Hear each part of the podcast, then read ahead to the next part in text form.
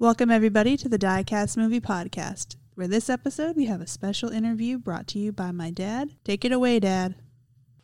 Hello, everybody. This is Steve. Just before we start the interview with Johnny Whitaker, just remind everybody that he's coming up at Monster Bash this October 14th for the 16th, 2022.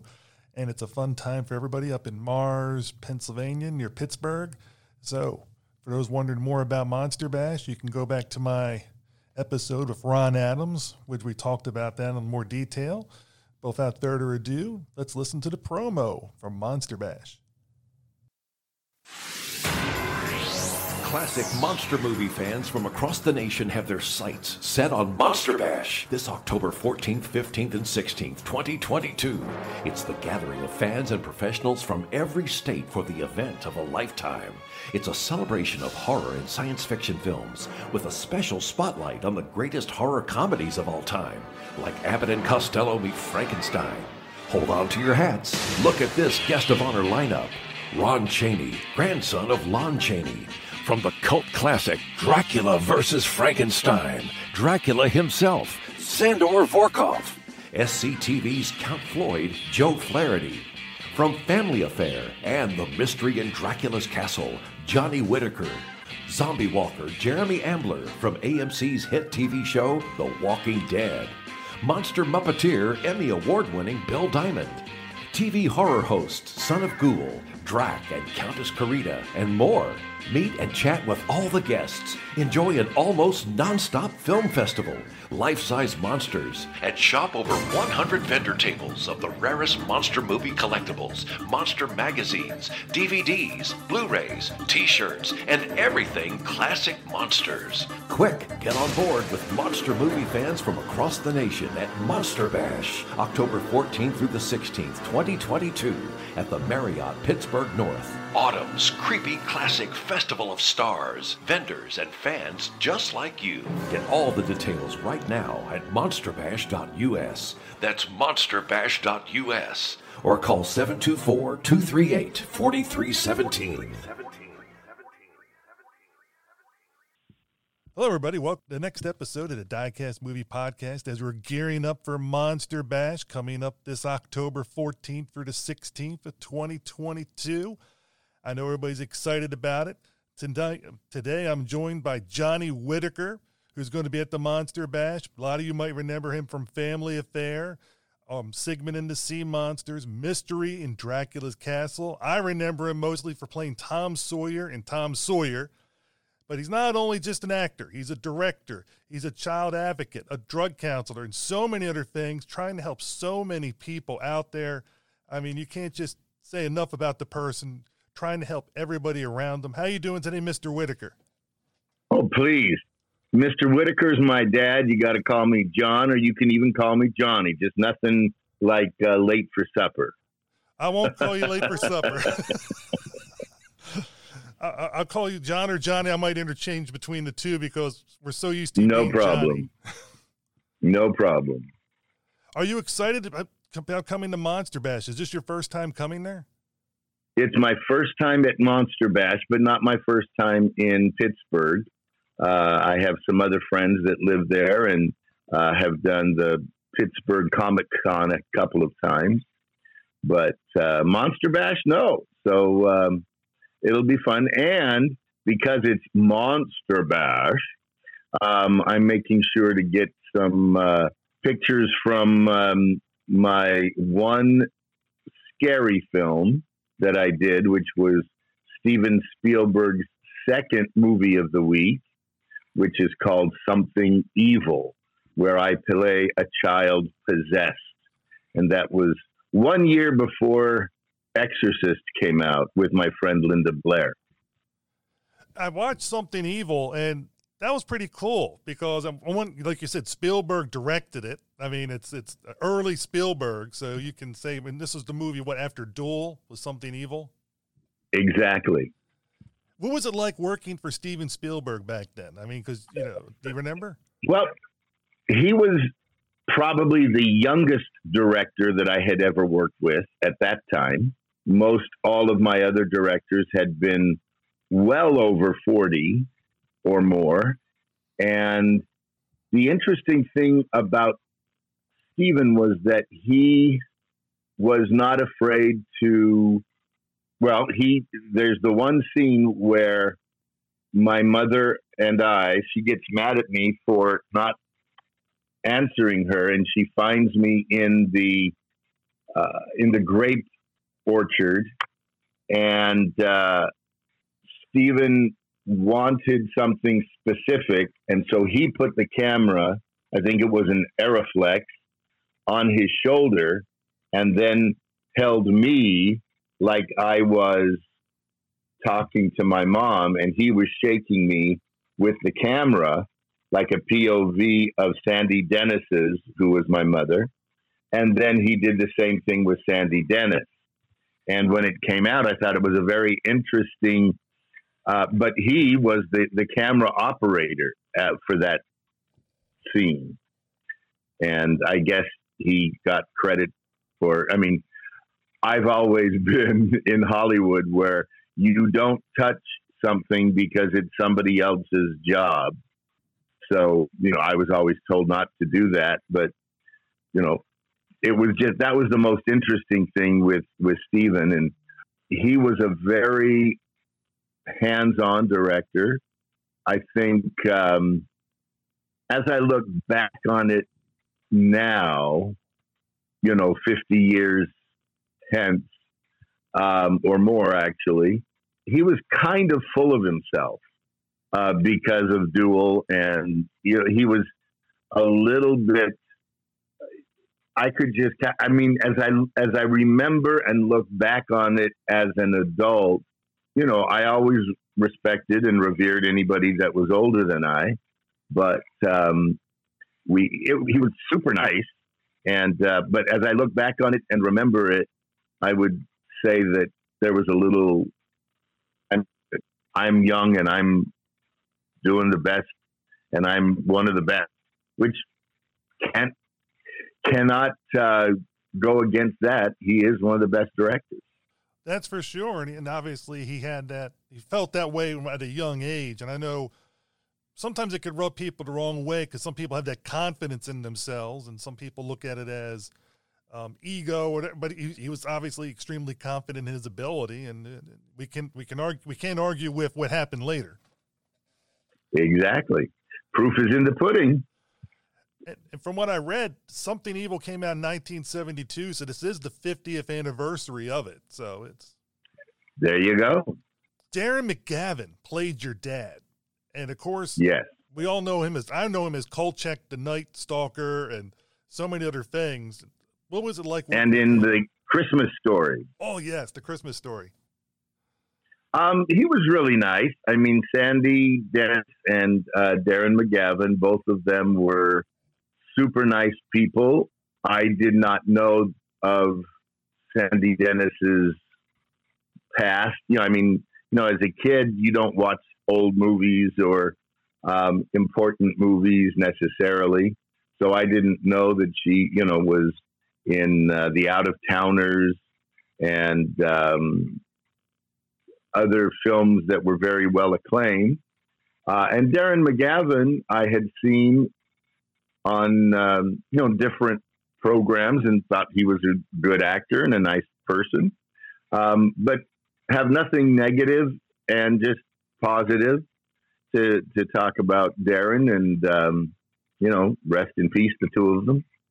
Yeah, I mean, because really, it's Sandy's movie with you, you know, and it's about the two of you. Is she crazy? Is this really happening? And all that stuff. Right. Thought it was really good psychological um, drama or horror. Yeah, it was. It was um, me and my family being very staunch Mormon Latter Day Saints. We had to think a couple of times before taking that role but you know the the end product is that love conquers the evil forces that may be. And so, you know, my favorite part was looking over the banister and saying, Be damned. Which, of course. And I had to wear red contact lenses. Well, that how, were how was that? well. I had to go and get. You know, I was only 11 at the time when we were filming it, and I had whatever the op- myopia is that it where you can't see far, and um, so I was able to now finally see and wear because I had glasses, but I didn't like wearing them. And then I got contacts, and it was like the beginning of the soft contact lenses because they had the hard ones for about 10 years, but this is now the soft contact lenses, and I was one of the first young people to get to wear them. And you're finally able to see. Very good, yeah. Oh, I was gonna say, I enjoyed the movie, and for those that haven't seen it, you know, you should seek it out. It's definitely a fun movie to watch. Well, I shouldn't say fun. It's a good movie. It's not really like a comedy. No, it's not necessarily fun, but it is a thriller and uh, kind of eerie, spooky. So I'm a fan of the um, 70s slow burn movies, and so not uh, nowadays everybody's expecting more of um the quicker to get to get to the point type stuff, and I like it where the characters are all developed, like this one was. Right. But we kind of jumped the gun a little bit because I you're talking about something evil, and I figured might as well just go right to it, you know. And uh, Sure. Well, you know, because of of Jeepers Creepers in the monster show, you know, gotta gotta pull that one out. Oh, oh, exactly. I, I, I mean, the, the movie I know they're all excited about is Mystery in Dracula's Castle because a lot of them are monster kids that grew up and were familiar with the role that you played in Alfie, where you're filming your monster movie, you know, and and this is your big thing, and so I, I know a lot of them are going to be drawn to Mystery in Dracula's Castle as um. I'll have to get some of those photos too. So speaking of Mystery in Dracula's Castle, what was it like doing it? Because that was a Walt Disney um, production. Yeah, that was my last Disney film. Um, and I did them all basically from uh, 71 to 72. And um, Mariette Hartley played my mother, and she's just beautiful. And she's a beautiful human being as well. And uh, Scott Kolden played my brother. And uh, when it came time for me to do uh, the Sigmund and the Sea Monsters, I was actually one of the producers and got to help in casting of my brother. So, you know, as these young boys passed by me, which doesn't sound really, doesn't sound right. but as the young men, young boys paraded past the producers, and, uh, you know, we interviewed them and read with them all. Um, Scott came in and, hey, Scott, I haven't seen you. And, you know, I said, there's no question, Scott and I already have a positive chemistry. I think that's the one, and they agreed, and the rest is history. And Scott's still a good friend of mine today, although he's been very prolific. He's got six kids, and I think he's got his first grandchild now. Oh, congratulations to him! You know, it's always nice. Absolutely, but but um, filming that uh, as it was my my last Disney film, an interesting tidbit. As a, a child working in Hollywood, you have in California, one must go to uh, school for a minimum of three hours a day, and total hours on the set cannot be over eight. So they only have five hours a day to work with the young people and Disney got an exemption where if they would bring us in a couple weeks early, we would do three hours of school and then an hour to bank, meaning that if they needed a banked hour, we could work four hours and only go to school for two hours, but use a banked hour. And so uh, Mrs. Seaman, who was our teacher, and Scott and I were um, there, and they were preparing for Walt Disney World and doing a lot of the uh, sets and props and um, whatever. And this one artist was creating the um, goddess for the um, Jungle Cruise. And it was all done in um, clay, and then they would, over top of the clay, would put the um, uh, gla- um, fiberglass fiberglass that shrinks somehow, so that everything that is there to the smallest, minutest, you know, crevice or crease would get into it. Anyway, the artist said to me, Hey, Johnny, you know that Disney is giving one for one stock options. And I said, What's a stock option? You know, I had no idea what that was. He said, Well, Walt Disney pays you your money, your your wage, and then you turn around and give some of your wage back to the company. Then they give you that same amount in um, they give you your amount that you've paid plus that same amount extra for having faith in the company. And I go, oh, okay, that kind of makes sense. So I went to my parents and I said, on this movie, let's take half of the money. I was making about 15 grand per film, and I'd already done three Disney films. So I said, why don't we take half the money that I get out of this, put it into, and then buy Disney stock, and they will match that with that same amount. And so that would have been 7,500 shares of Disney stock because it was 99 cents a share in 1971. And then I would get another 7,500 shares, meaning I would have had 15,000 shares of Disney stock. Today, those 15,000 shares, if purchased in 1971, would be worth $50 million today. my parents said, no, no, no, that is gambling, and we do not gamble our money. So, well, what could have been, you know, it's a, it's. hey, I might have put it all up my nose, put it all in the pipe, and smoked it, you know. Yeah, so yeah. who knows? Who knows? Memories of the movie. Do you have any memories of um, filming the Mystery Dracula's Castle? Oh yeah. Uh, when we filmed it, the um, outdoor uh, lighthouse scenes mm-hmm. were all done in Malibu at Point Dume. And one afternoon, I saw when we were coming back from lunch, I saw all of the, you know, stage hands and lighting people with their binoculars looking down on the south side of Point Dume.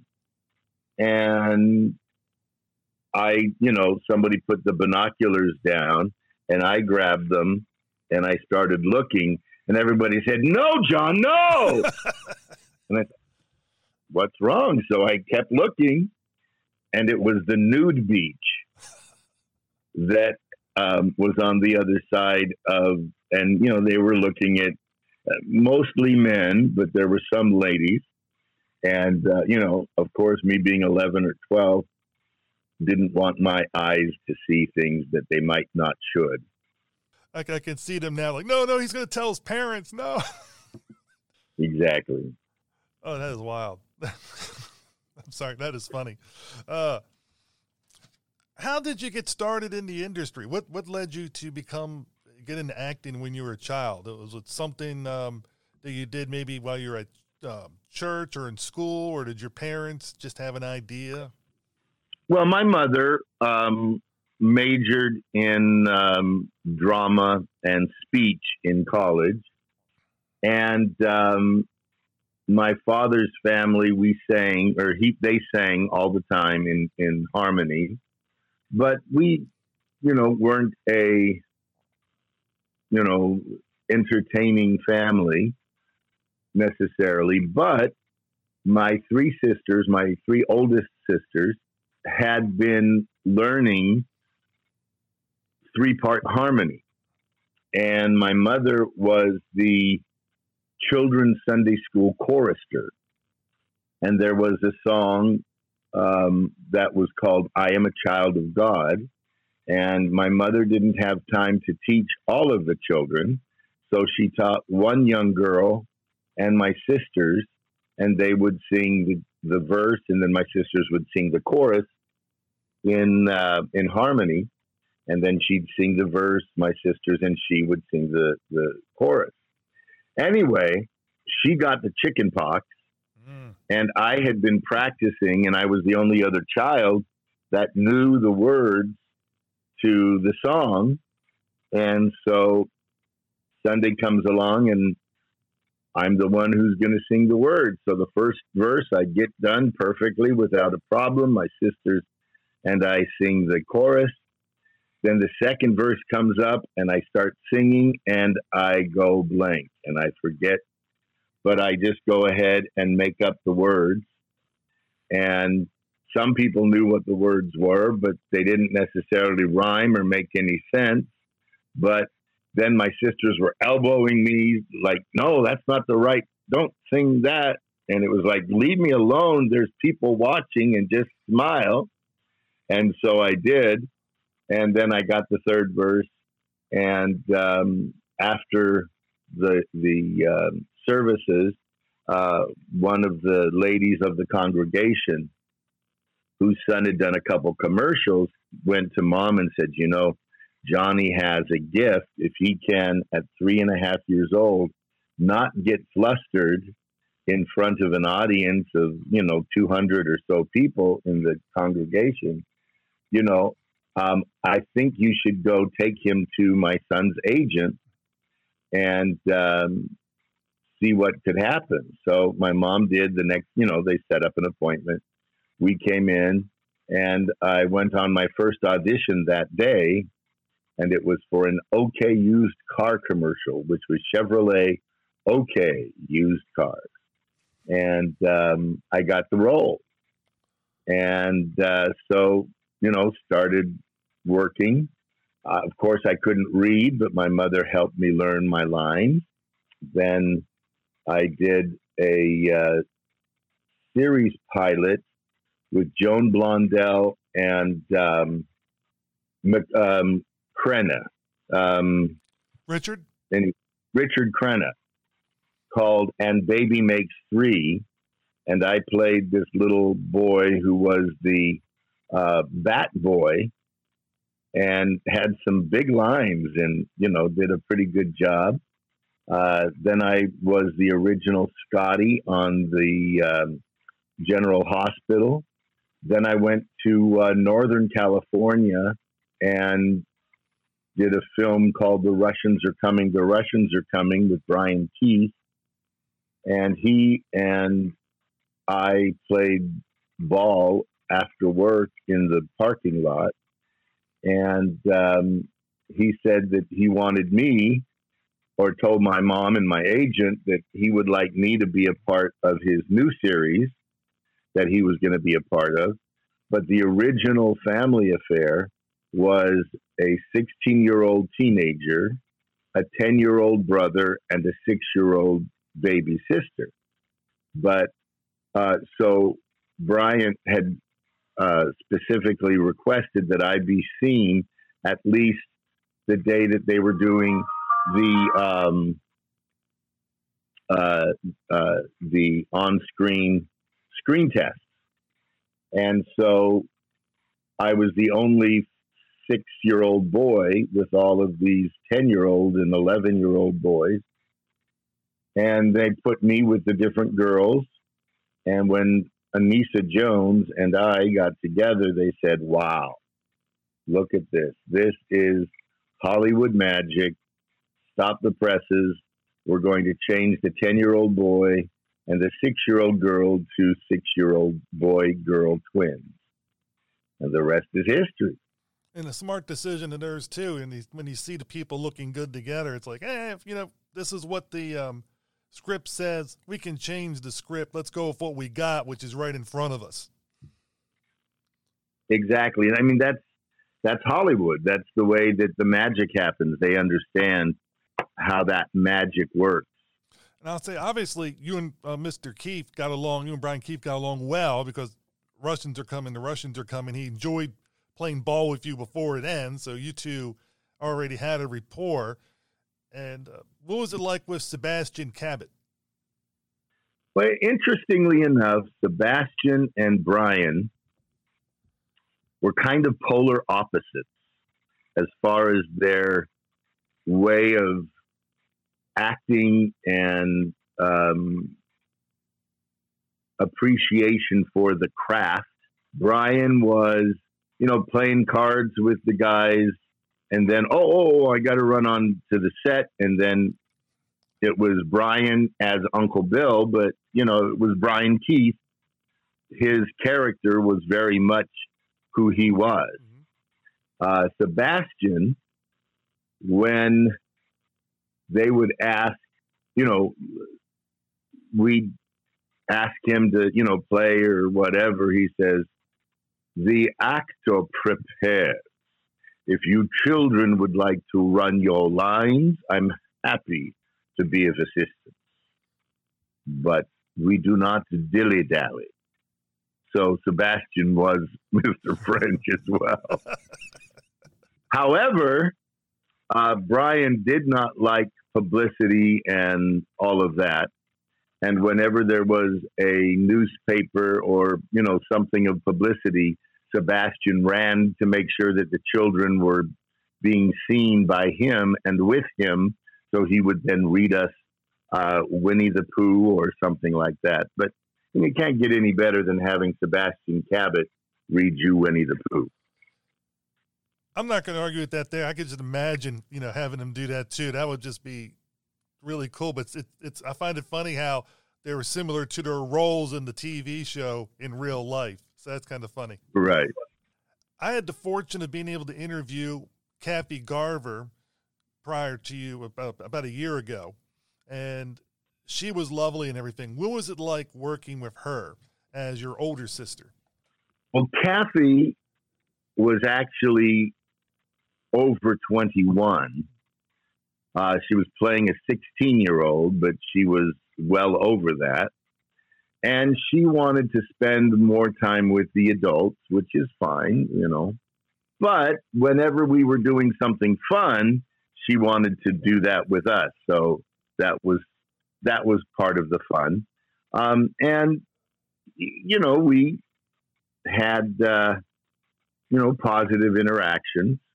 Well, that's good. And of course, you had Anissa Jones, you know, playing your sister, your twin sister, and you guys right now on the show. Yeah, Anissa and I were closer in age, although she was almost two years older than I. She did not grow much beyond her five, five one, five two at the most, and I was growing, and you could see that Buffy was staying shorter than Jody um, in the later uh, uh, seasons. But her brother was my age. She had a younger brother who was, uh, I think, about my same age. I would go over to their place on the weekends every once in a while, and they lived right off of the beach, so we would play in the beach and um, got to know, you know, her family and and be there a few times real her mother was a little different. Her mother was a staunch atheist and would not allow her children to hear anything about religion or God. And in school, uh, Mrs. Deeney, who was our teacher, was specifically told that any discussion on religion is not allowed and um, that it should not be done. And so that was, anyway, part of that situation. We know later on, of course, Anissa passed from an overdose. of quaaludes and alcohol and other undigested um, ball of pills. She was 18 at the time. I was 16. We had not really communicated for at least three or four years. I know that her mother had talked to Kathy Garver, Kathy Garver Cissy, and had her come and talk to Anissa because she was getting in with the wrong crowd. Um, and I don't really know what happened there, but uh, I I believe that you know she was trying to help. I was doing the Johnny Whitaker show, which was a uh, family variety show that my younger brother and sisters uh, and I would take around the western, uh, southwestern United States, uh, in well, including Idaho and Utah.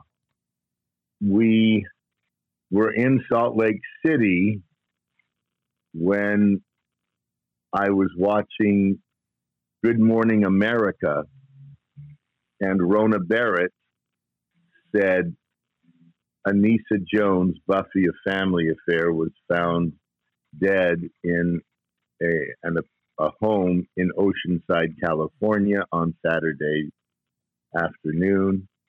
And you remember her as Buffy. Now, that was the first time that I'd heard. And of course, my heart sunk.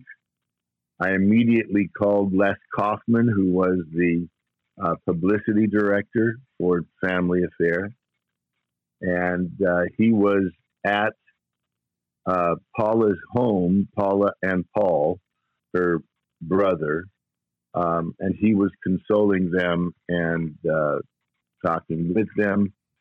I got patched into, uh, you know, in a three-way call, however they did it back then, um, with uh, Mr. Kaufman, who, you know, let me know that you know what had happened and gave me a little bit better information and my condolences to paul and paula and um, just said that no information is known about any service that will be held and i said well you know just keep me informed and please give my love and best wishes to paul and paula to my knowledge there was not a memorial.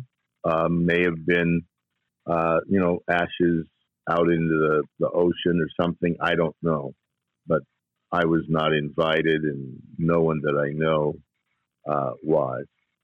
So, um, but that was uh, a scary time. That had to be a, you know, a, terrible thing to go through, losing your your um, screen sister, so to speak. But still, you guys were close for a number of years during the show, and yeah, we were best friends and worst enemies for five years. Now, as any young six to 11 or eight to 12 year old kids would be, and, um, you know, friends and, and uh, enemies all at the same time. Now, it's an interesting bridge that we have to go from that to this. But uh, one of the movies that I did watch for you that I never knew you were in until I was researching your background, but I, I wanted to watch because of the actors that were involved in it besides yourself, was The Littlest Angel. Well, I was the star exactly. of The Littlest Angel. Yes.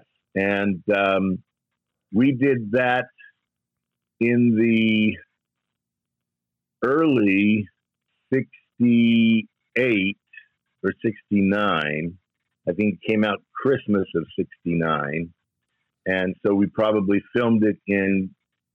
It was winter, but it was like January, February of '69, uh, and a what they call a 90 day wonder, which is the the movie of the week or the you know it's a, a 90 minute special.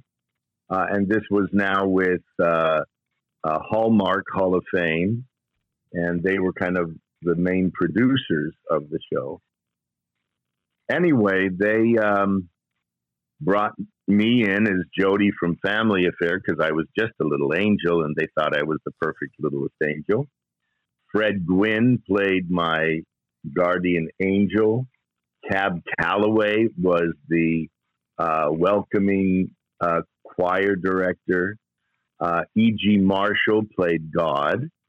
Lots of Tony Randall and uh, Connie Stevens, a very pregnant Connie Stevens with her last child. She played the flying mistress who taught me how to fly. But a great cast and uh, a wonderful. The music was really great. Lan O'Kun was the music director and the um, uh, musical genius behind all of those. And he unfortunately just passed about a year ago. But and I had been with him a uh, short time, about a year earlier, uh, and then COVID hit and nobody was going anywhere. But uh, great music, and um, I'd like to see it redone and uh, you know brought back. I think that'd be cool, and then they can have you play God as a as a, like a maybe so.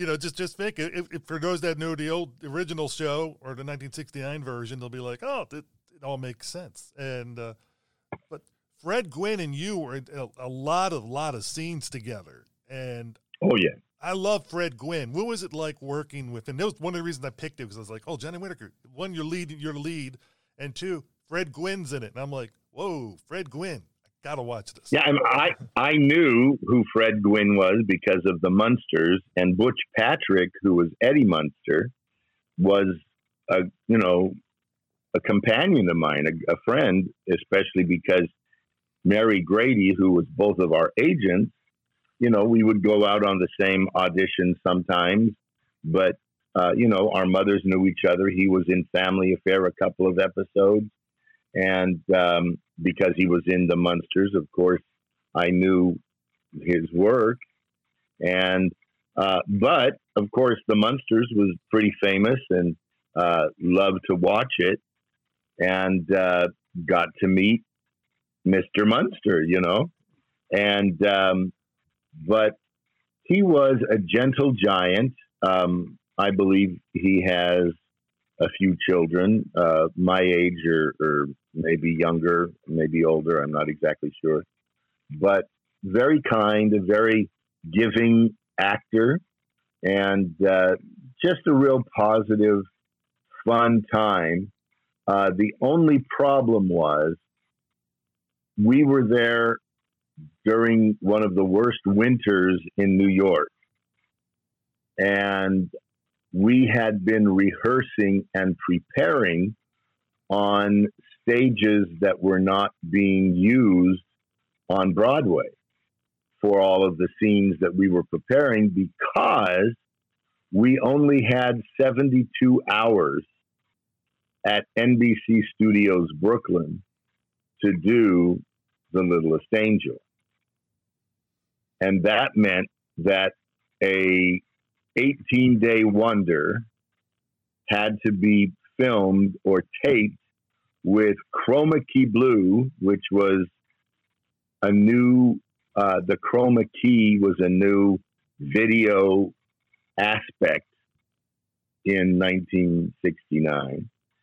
And so there were going to be a lot of tears and problems that the camera people had to work with. And we had three cameras at all times. One was on a box that just blew smoke, and another one in the clouds. And then the cameras that we had, a right and a left camera, and they sometimes had the middle camera. But they always had, for every scene, they had the three cameras. And when we were rehearsing, they would bring in the cameramen to rehearse with us so that they would know where they were supposed to be at what time. So as we did this, you know, basically in one less, well, in two days, 72 hours, uh, no, three, three days, But the first day, uh, you know, it was eight o'clock and we got home at like 10 p.m. And then the second day, and there's supposed to be a 12 hour turnaround. But um, the next day we were there at 8 a.m. and worked till 2 a.m. And then the next day was uh, 10 a.m. to 2 a.m. And I was told that I could not have any milk or ice cream for those two months that we were rehearsing. The director, Joe Layton, the music director, promised me that they would get me ice cream the minute we wrapped. But at three o'clock in the morning, the only place that was open was the Chinese food restaurant, and all they had was sherbet. well, sherbet was better than nothing. Yeah, yeah, but I'd had my fill of sherbet because I could eat that. Oh, oh, that that would be that, that would be kind of a, a bummer. But, but I guess the next, well, later that day, you finally got your ice cream. I'm sure. Yes, I did. I did. But that, that uh, man, twelve hour, whew, whew, dude. That's especially because you were very young. I mean, that that's that's that's. Yeah, I was nine years old. It was it was child um, child cruelty. It was human cruelty, but you know, looking back on it, I survived it, so it wasn't too bad. I'll say, but it was, it, it's a very enjoyable movie, and again, a lot of people don't realize it's out there. I think you know, from 1969 to Littlest Angel, and they got to go see it. It's it's it's it's it's readily available and it's free, so it's most of the time, yeah. The the um, video quality is not so good if you get the free one, and if you do buy it, it should be better because I have some good quality ones or better quality, I should say. Yeah, I will say that, that when I watched the one, you can you can tell the print, whatever the version, the copy they got was not the greatest. But I'm as you we both grew up in those times where we had to use the rabbit ears and the aluminum foil, and uh, it, does, it, doesn't bother me too much. It, it makes me reminisce even more about them if I would have saw this when I was growing up. The good old days. The good old days. When there was golden age of television, ABC, NBC, CBS, and a couple of local television stations, and maybe uh, some UHF stations.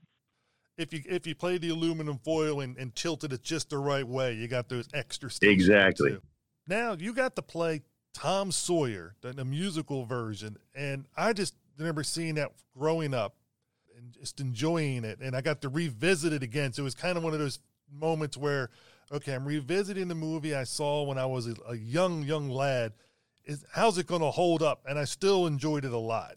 So it was, it was, you were wonderful in it. Well, I just came back after the 4th of July for the 50th anniversary of the making of Tom Sawyer next year in April will be the 50th anniversary of the release of Tom Sawyer. But we, we went back to Arrow Rock where we filmed, and it was super fun. Got to see some people that I hadn't seen for 50 years and um, reminisce. And, you know, I was the grand marshal of the uh, parade and uh, it's a beautiful little town, uh, right in uh, well, right. It's on the Missouri River. It's not on the Mississippi River, but it's on the Missouri River, just um, outside of Marshall, Missouri, which is the biggest city next to it, or kind of Kansas City, or uh, Central Missouri is also you know, it's right there between uh, Columbus, Columbia, and uh, um, Kansas City, Missouri. Man, that's pretty good that they had you come back and be the grand marshal for it because it. I don't know. It, it's a fun movie. It has musical elements with it, and again, you got to work with another actor who I just loved in a lot of different things. It uh, sometimes doesn't get enough credit with the current generation. Warren Oates. Yeah, Warren Oates was um, a good old guy, and he played the drunk Muff Potter. And uh, we got some good scenes in together. And I think he was filming something else, or because he was like kind of came and left, came and left, but uh, was a real fun guy and taught me a few tricks of the trade, you know, just a, a, a fine man, a fine actor.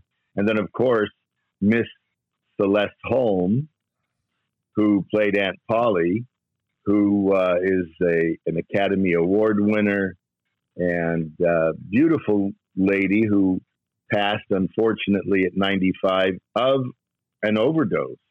Her husband, who's still a very good friend of mine, Frank Basile, was asked by the doctor to give her some medication uh, while in the hospital, and then when she left, when when he left, the nurse came in and gave her that same medication, which you know was wrong, and uh, unfortunately, she died of an overdose. And then, of course, um, Jodie Foster, who played um, Becky Thatcher. She, um, we had played the summer before in a Disney film, Napoleon and Samantha. It was tons of fun to be in Oregon. We were in kind of eastern Oregon to do that film with uh, a big lion. It was tons of fun. And then the next year, we're working again um, as boyfriend girlfriend, Tom and Becky. Yeah, because you guys got engaged during it. Because you know, if you kiss, you're you're in, you're engaged. You're engaged. Yeah. Well, all you have to do to be engaged is say "I love you," and then you kiss, and you're engaged. You're correct. I, I stand corrected. Boy, you re- you really remember this movie well. Oh, there's one scene that I did 107 or 114 times. I can't remember that many takes, and uh, I've never forgotten those lines still today. And Aunt Polly says, "And so what? Ha- what did happen?" I said, "Well, uh, you know, I was walking past uh, the Widder's house, the Widder Douglas's house, and all of a sudden I heard a." a scream and a yelp for help from the top floor. Well, what could I do? I had to run up there and see what was wrong. And Polly says, And what was wrong? Well, there she was, lying stretched out on the floor. Must have fell or something. And a bone sticking right out of her leg. Sticking right out of her leg. Yeah. Well, I had to run clear across town to fetch Doc Robinson. He's up there right now, sewing up the poor widow's stitch with stitches. She must have needed 50 stitches. 50. Yeah, but I sure did do a whole lot of. Uh, I sure worked up a big appetite doing all that running and chasing. And as I say that, I look over and there is the Widder Douglas sitting in the chair at dinner, in my chair, eating my food, and I know I'm caught. but we did that scene a hundred and seven times because I did not get the right double take until one of the later scenes or the later shots. Man, that, that I remember that scene too because you're, you're it was a great com- comedic goal because the movie already established that she's downstairs. So once you start saying all that, it's like everybody knows, oh, this is not going to go well for Tom. As does Aunt Polly, because she knows this is oh, he's just throwing out a whole bunch of stuff, and she plays it so well. She's like, uh huh, really, really, fifty stitches. Let's go downstairs. As, as you, uh, that was, that was great. That was great.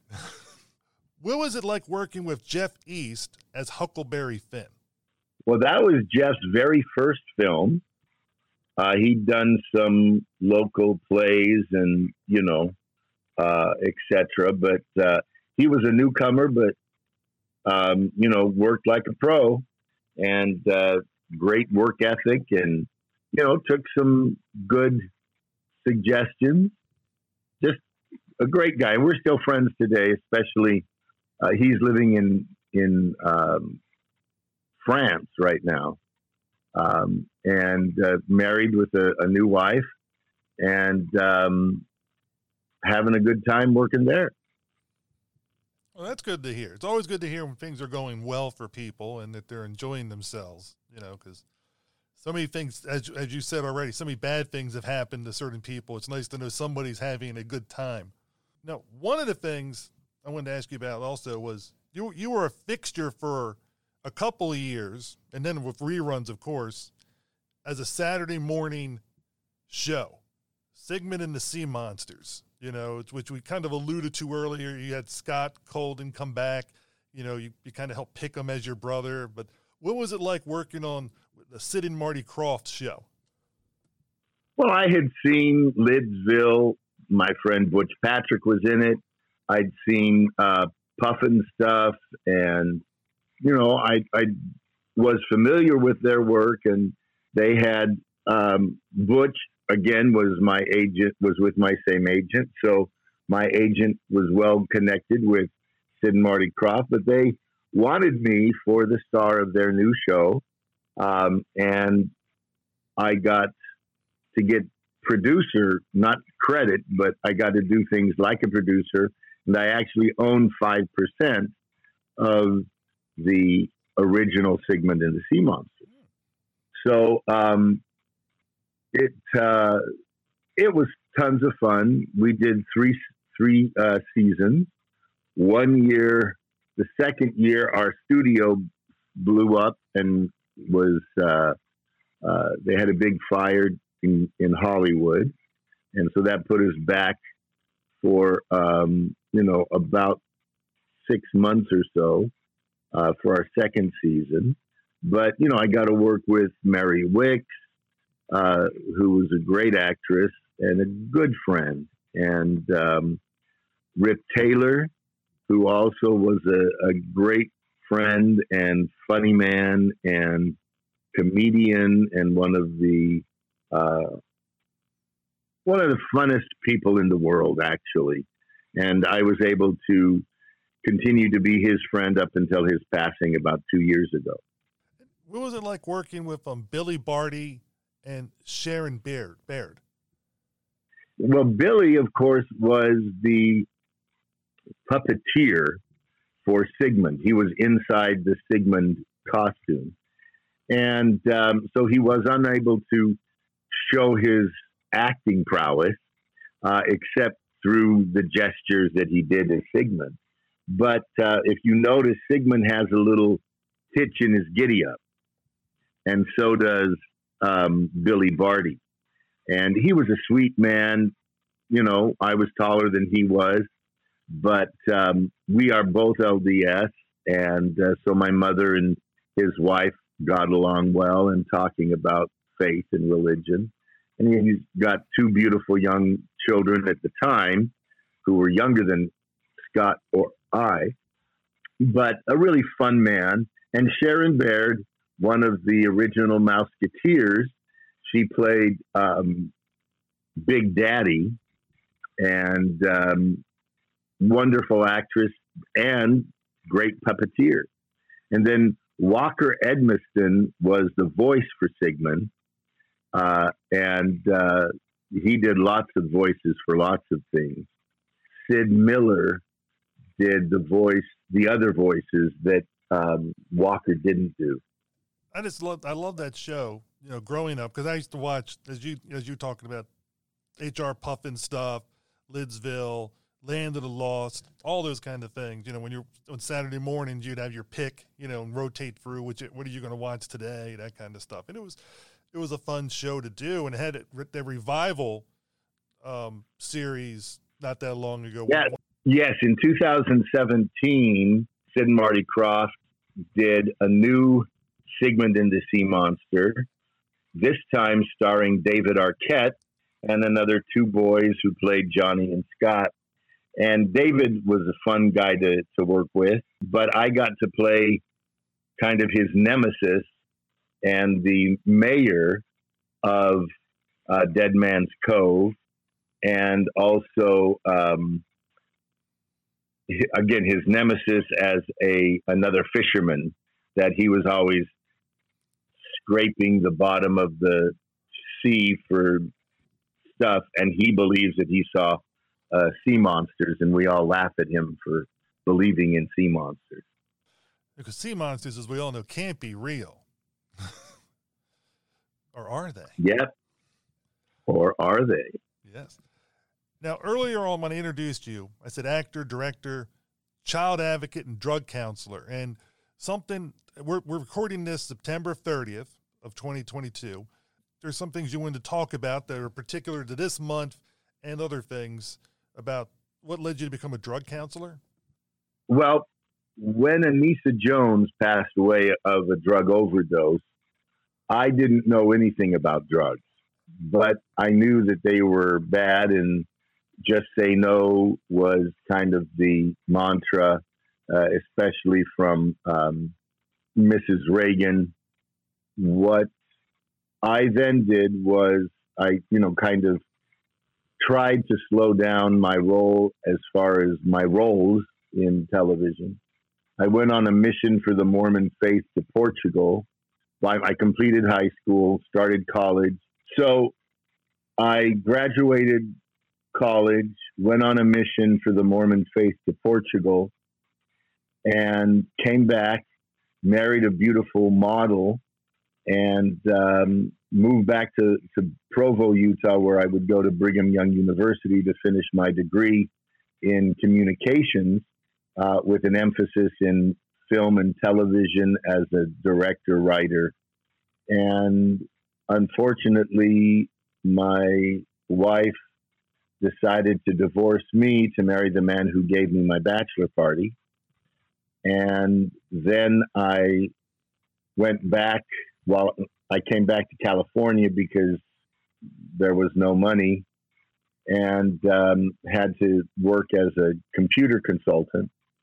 Went back to Provo to clean up my, my house that I had purchased that I was now renting out and I met a, a beautiful little four year old blonde haired, blue eyed girl who wanted to play ball. And I jumped the fence and realized that I need to ask her mommy and daddy if I could play with her because I was a 27 year old man. And, you know, here she is, a four and a half year old little blonde haired, beautiful girl. And so I met her mother. Uh, she did not have a father because her mother, um, unfortunately, was raped and she was the product of that rape. But I started dating, thought that this was a beautiful little family I could have, dating in June, and in September she said that she was pregnant and didn't want to keep the baby. And then I tried to help her and do what I could, but she went ahead and took her own life along with my child. And um, that was the beginning of my atheistic phase, where I said, you know, if this is the way God treats people that he's supposed to love and his children, that's not a God I want. So I became atheist and went to the dark side, sex, drugs, rock and roll for the next 10, 11 years. And uh, then my family had an intervention, and I had to get clean and sober.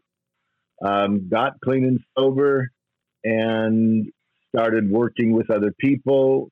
A friend suggested that I go back to college and get my certification as a drug counselor, which I did. And uh, 20 years later, I'm still a drug counselor, and September is recovery month. So we just are getting out of recovery month. But August 31st is International Overdose Awareness Day. And so if you go to johnnywhitaker.com, you can see my uh, video of lives lost and lives recovered and a celebration of such. And we've been doing this now for three years.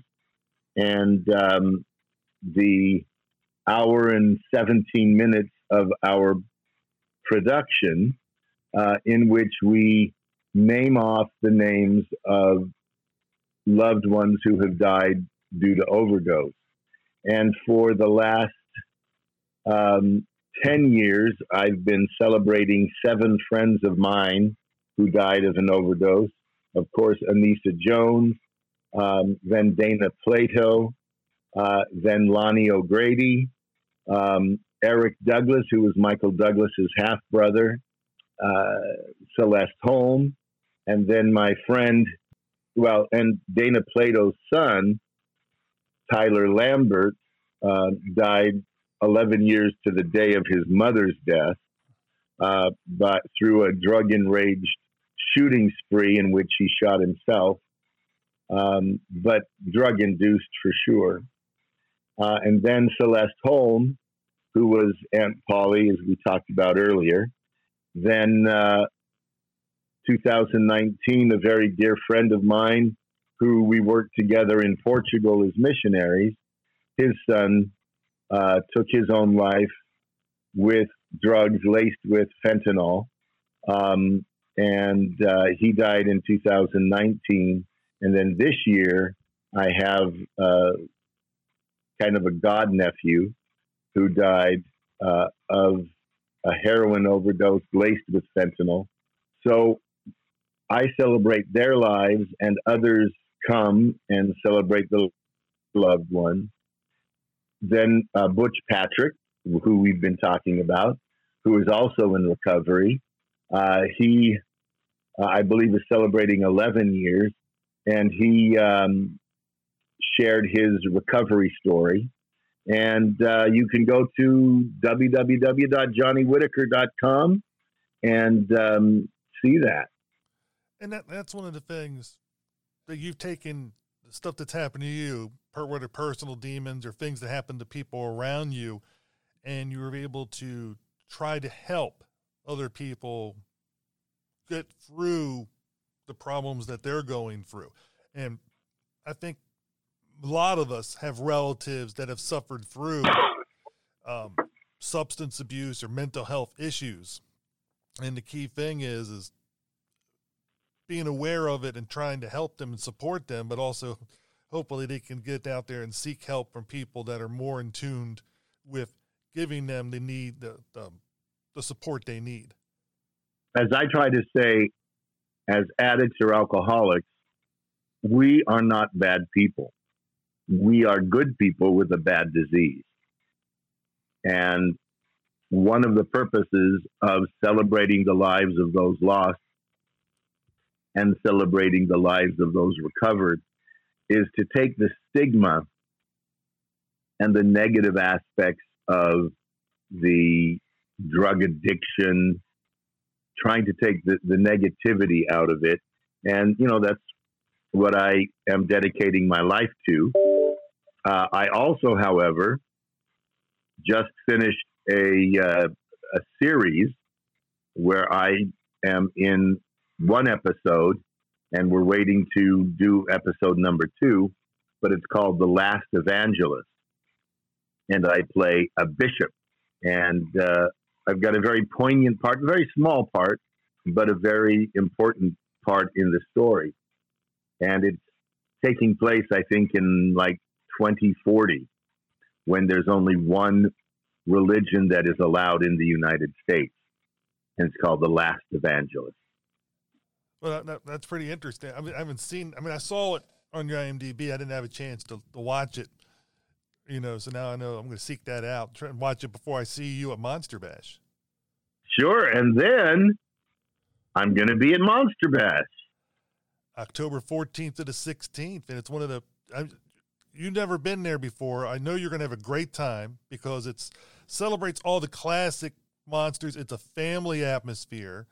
Um, this summer we had Wesley Eure and Kathy Coleman there from Land of the Lost. They were wonderful. They had a blast um, doing it, and I'm sure you will too. You know, because I think it's nice. You know, when when people are there, you get to see people celebrate all the old fashioned horror. Like I said, I really think you know Mystery in Dracula's Castle for a lot of those guys that did the filming when they were boys. They're going to latch on to that movie, and they also show old movies old clips of your old clips of or old episodes of TV and that kind of thing, and they'll have Q and A's, and it's just it's just a great time. It'll be fun. Looking forward to it. And I want to thank you for taking time out of your day to join me to um, talk about Monster Bash and your career. And I'm really looking forward to meeting you in, in just a little bit of time. I am looking forward to meeting you, Steven, and congratulations on your show. And uh, thanks for for having me. I hope everybody enjoyed that episode with Johnny Whitaker. I did. I enjoyed talking to him, and I'm looking forward to seeing him at Monster Bash.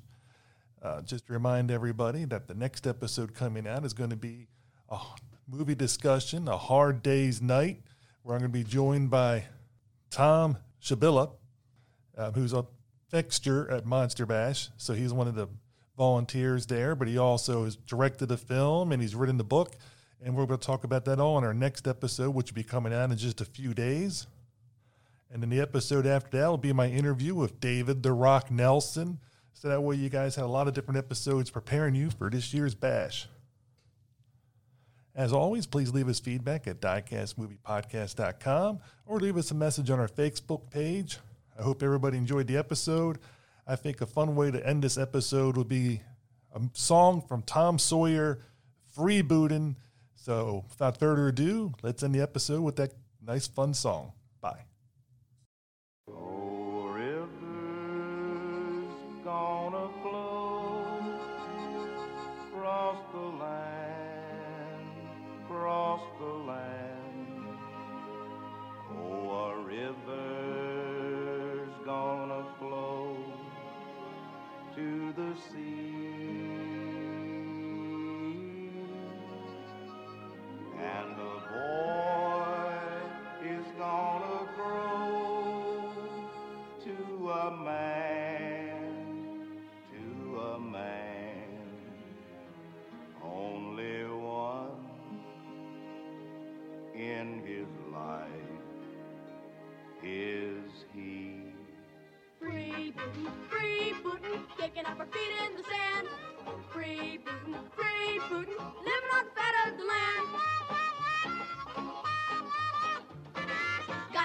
Doors to shut us in, we got no ties that bind.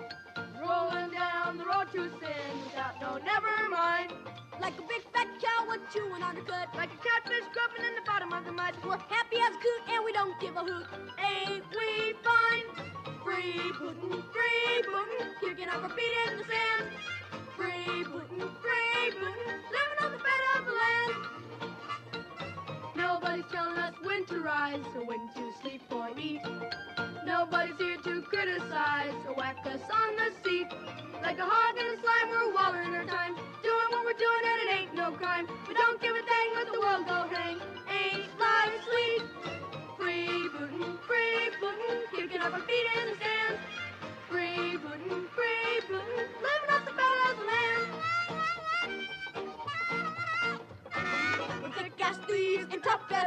We don't know wrong from right.